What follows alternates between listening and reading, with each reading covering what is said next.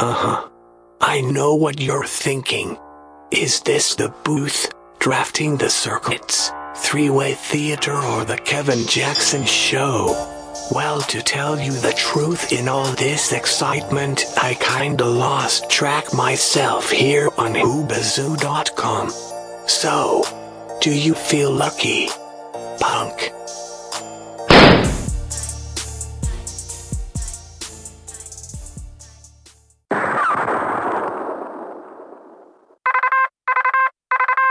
Oscar Mike Radio. Come in. Come in, Oscar Mike Radio. Sinister One, this is Oscar Mike. I have you Lima Charlie over.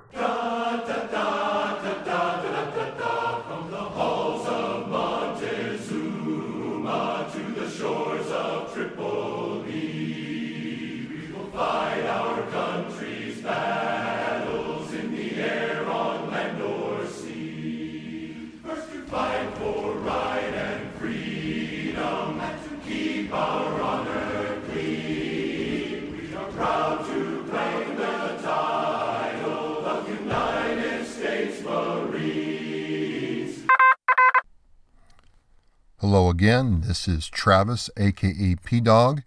Today is January 26, 2017. This is episode 28 of Oscar Mike Radio. Thank you, and let's have some fun.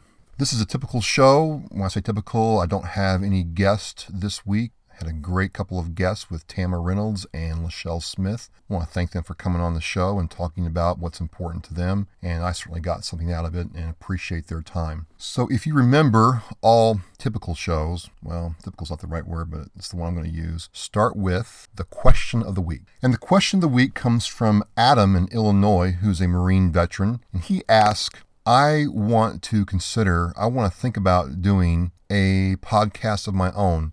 Do you think I can do it? The, the, simple answer is yes, absolutely. No doubt, no question. You can absolutely do this. There, there's nothing holding you back. We live in a time where, as an artist, a content producer, whether that's written content, graphic content, audio content, like is what I'm doing here, or video content, you can create your content, your your work, your your artistry and conceptualize it, produce it, and and promote it yourself to people all across the world with a couple of mouse clicks. Now that's I'm, I'm, I'm dumbing it down a little bit. I mean that's that's not really you know how it works, but at the simplest level, that is how it works. You think of an idea, you get the tools to produce the idea, and then you can promote the idea when and how you want. And the cool thing is, is you control what you want to put out there for people to see, however that is. Okay.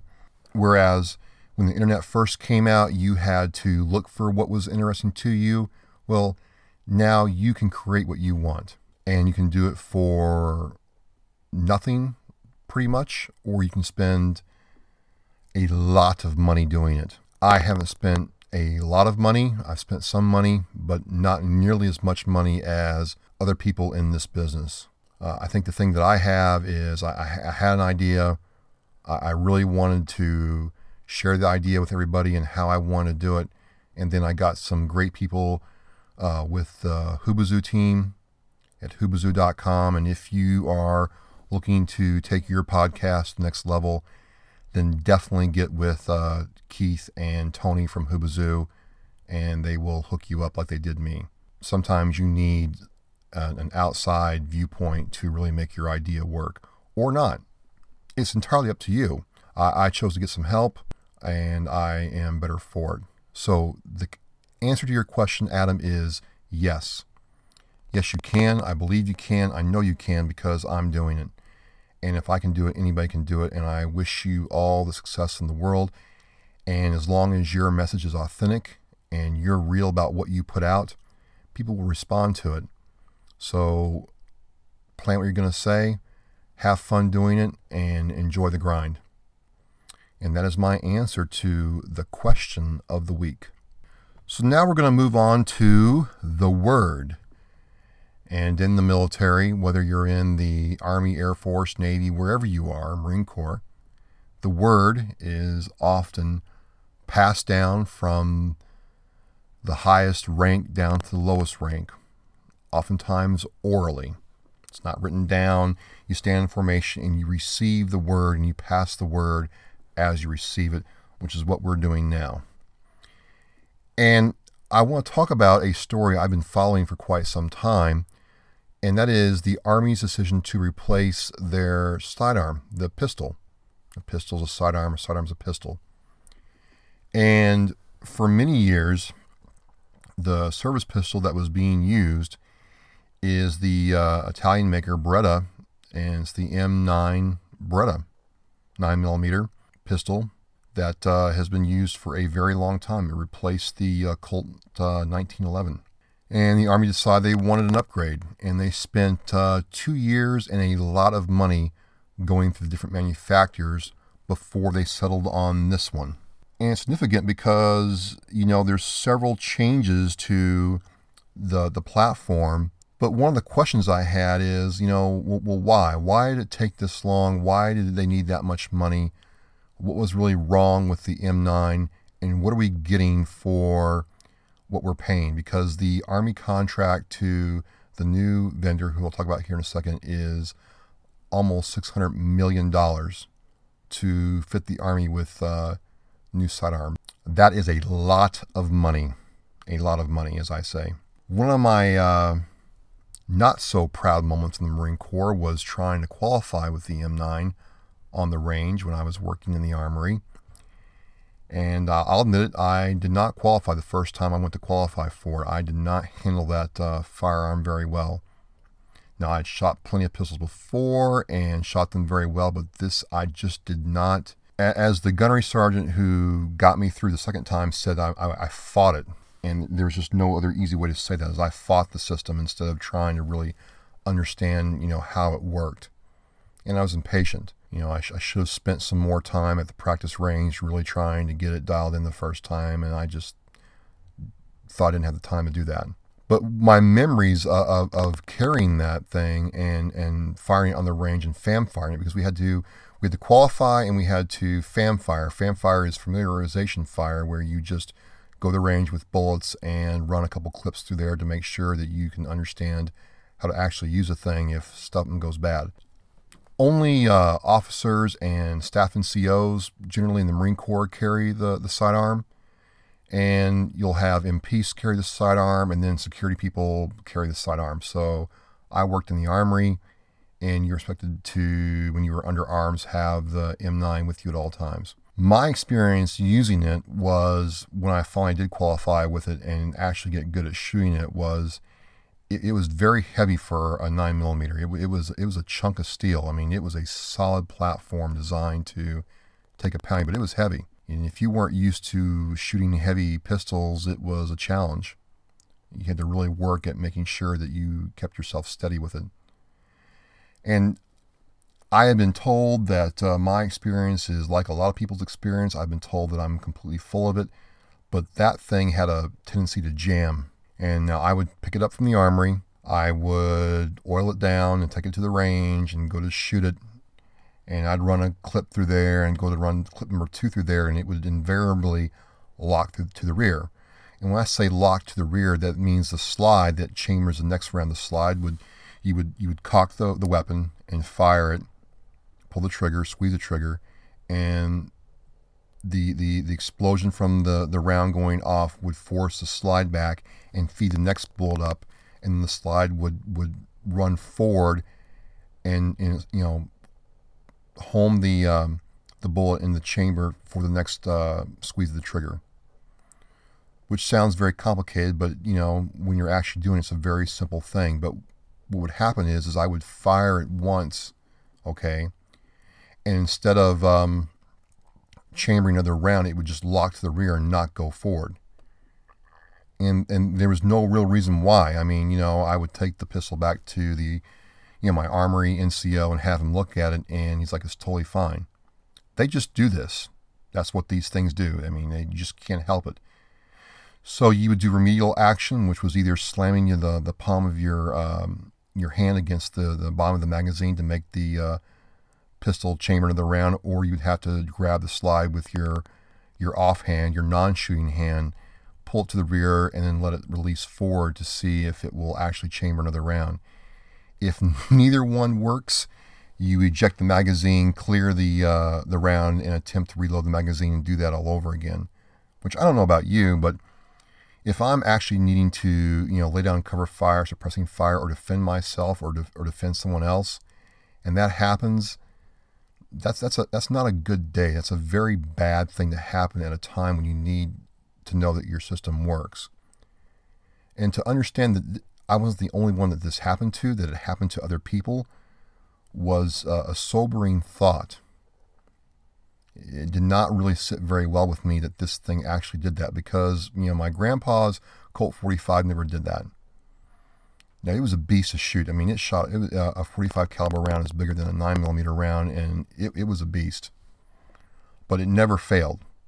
It was just a big, clunky beast that, you know, the only thing with it is you had to clean it to, you know, make sure it worked properly whereas the 9 millimeter needed minimal maintenance to work. It was literally, you know, three three huge pieces. You took it apart. You had the bottom receiver where you know the trigger guard is and the handle is. You had the upper slide and the barrel assembly, and that was pretty much it. Now, of course, there were smaller pieces in it, but those were three main pieces to get it working. It was very easy to disassemble, field strip, clean, put back together, and keep on going and in that regard is a very good for, for that purpose.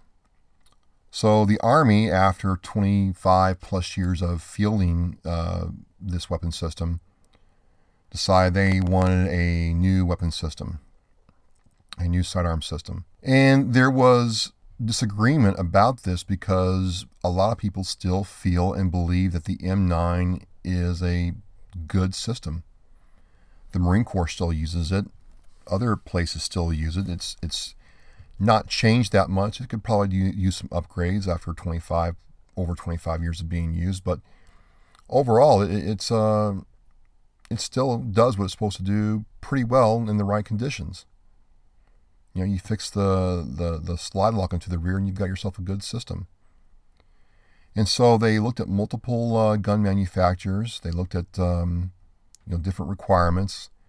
But where they want to go with pistols is where they're going with like the Scar rifle is they want a modular system. They wanted a, a, a sidearm that you could swap out barrels and turn it from a 45 caliber to a, a 9 mil or to a 40 caliber depending upon the mission. They wanted specialized uh, sight rails to accommodate uh, attachments, you know, magazine extenders, magazine, you know, releases, that kind of thing different kinds of grips in a very lightweight, um, easy to care for frame. And that's where the Sig Sauer P320 came into play. According to their testing criteria, and now consider this, there's there's millions of people every day in this country and across the world shooting handguns every day.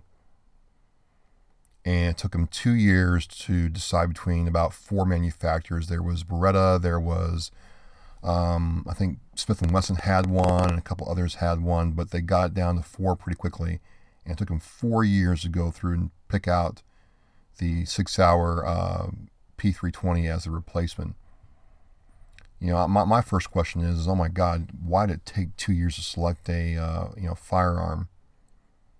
I mean, you have people shooting these things every day. You have you know your your your military officers and special forces using these things every day you think they would come up with requirements from the people actually using these and create something new I don't know if they did or not. The the funny thing is I couldn't really find anything on the actual testing criteria or how it worked, except to say that um, you know it took them a long time to do it. And then, and then my favorite thing is the cost. Sig Sauer is going to get $580 million to supply the Army with this new handgun. Now, I, I'm looking for an answer. I've, I've asked people in the military about this. My question has been wouldn't it have made more sense to, say, look at the Marine Corps, Army, all four of the services together and have one firearm system for them and get it done at the same time and then get a volume discount on the number of sidearms needed because the, the, the Marine Corps, Air Force, and Navy are still in the process of looking at replacing their sidearms. So we're going to do this all over again and possibly pay another, you know, a half billion dollars to do this. Now there's about there's about 500,000 people in the Army in the reserve and active duty. I mean, and not all of them have the sidearm. It's just officers, staff NCOs, and security forces that use these things. I mean, the the cost per firearm per person is is, is a lot of money. I haven't figured it out yet. I'm still trying to get all the, the numbers of who's going to be be issued this. But you see what I mean? I mean, you know, this is a lot of money. Now let's look at the Marine Corps by example, who has 180,000 people reserve and active duty. And let's just say 60,000 of those people are actually officers and, and, and uh, staff NCOs. And let's say it costs $300 million to get this done. I mean, that's still a lot of money per firearm per person. It, it's, it's not adding up to me. And, and the problem that I have, which is why I don't want to dive too deep into the numbers, is because I just don't know the number of uh, of units purchased. That's that's the one I'm missing right now. All I know is this contract is for 580 million dollars to resupply the army.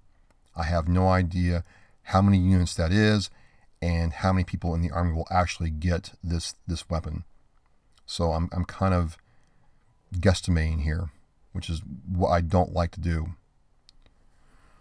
But all the field reviews uh, of people who have fired the Sig Sauer P320 uh, have been good. It does everything the M9 does just as well. You can swap out barrels. You can attach different sensors and sights to it very easily on the uh, sighting rails, which you I can tell you, with the way the M9 is designed, you really can't do that very easily. It's not designed to do that. This one also has the ability to, you know, have a silencer put on it.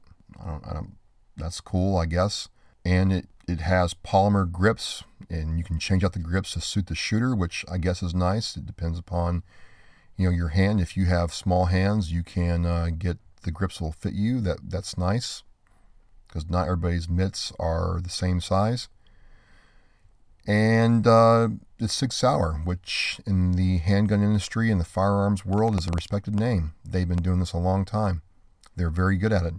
I, I might do a follow up show when this actually gets uh, implemented in the Army, and I'm going to watch this when I see what the Marine Corps and Navy do. They're next on the list. I think the Air Force is last, understandably.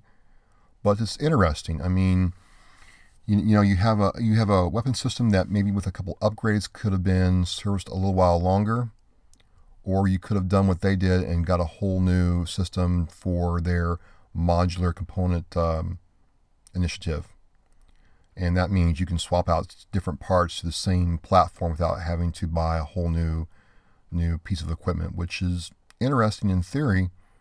I, I just haven't seen it tested long enough, and I don't have enough data to share with you. So, more to come, and um, I can't wait to shoot one of these. And if you have one and want me to shoot it with you, well, let me know. And that is the word of the week. The complaint department weighed in, and uh, they were very efficient this week. They they didn't waste much time. Their main gripe, their main complaint, is the fact that we're an American company. Damn it! And why are we using? You know, we use the Italians to make the Beretta, who made the Beretta to supply us with the Beretta, and now we're going to the Germans with Sig Sauer to supply the army with pistols. They just can't believe that there's no American company like Smith & Wesson, Ruger, Colt that could make a, a, a firearm that you know, the army could use. They just can't get over that. They're very upset about that. You know, they, they remind everybody that the Colt 45, the, the 1911, was in service for many years for our country and, you know, was used by all the services without problems. So they just can't get over why this is the way it is. They just don't like it. They're not happy about it. And but they are happy about it because they're complaining. And that's the complaint department's complaint of the week for this episode. So I'm going to move on to the to the unit shout out. And I'm reading this story on on uh, uh military.com and Fox News and a couple other uh, outlets, and the BBC had this where okay over in London, England, they were dredging the Thames, the, the River Thames, right? You know, in London, and the dredgers find what appears to be, appeared to be rather, a, a German bomb that was unexploded. Now think about that.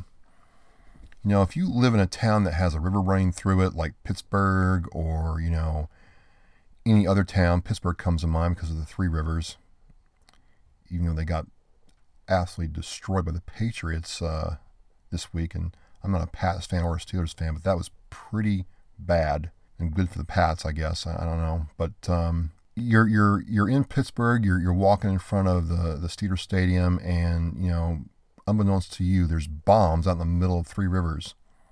That's pretty crazy, but that's what happened in in London.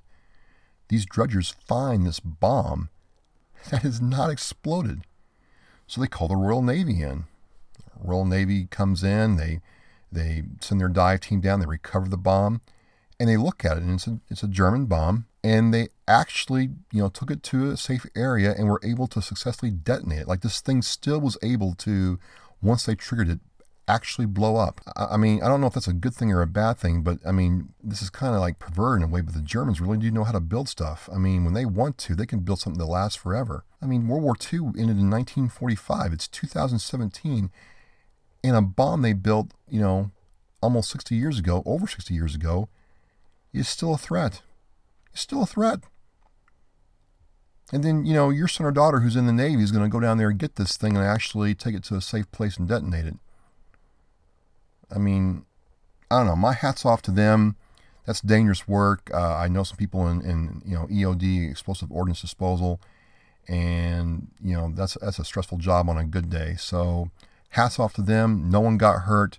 No property was damaged. And um, I just think it's a good thing. So, not much in the upcoming events section of this show. Uh, the one thing I did want to talk about for us all in the greater Boston area was this uh, resource called Dial a Lawyer. Um, if you're a veteran and you need legal help, there is a Dial a Lawyer program.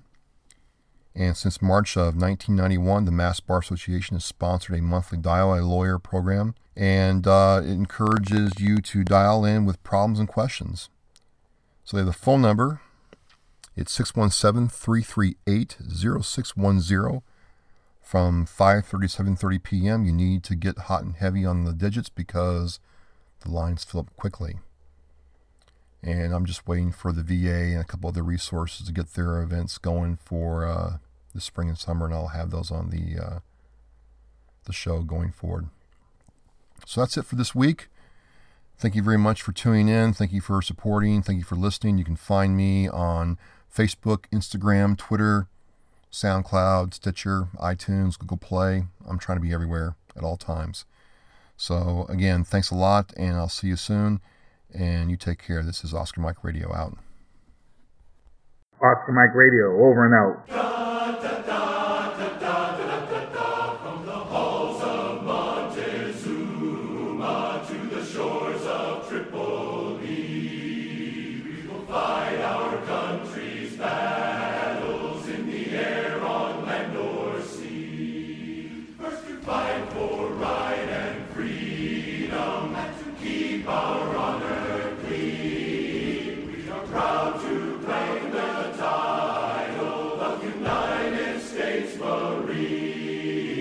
Oscar Mike Radio, do you copy?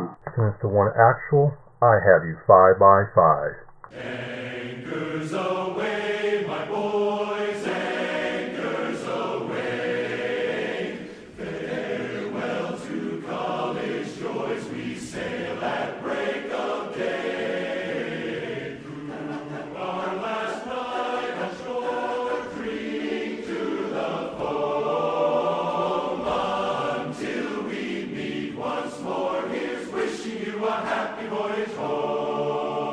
Oscar Mike Radio is en route. Copy that, Sinister One.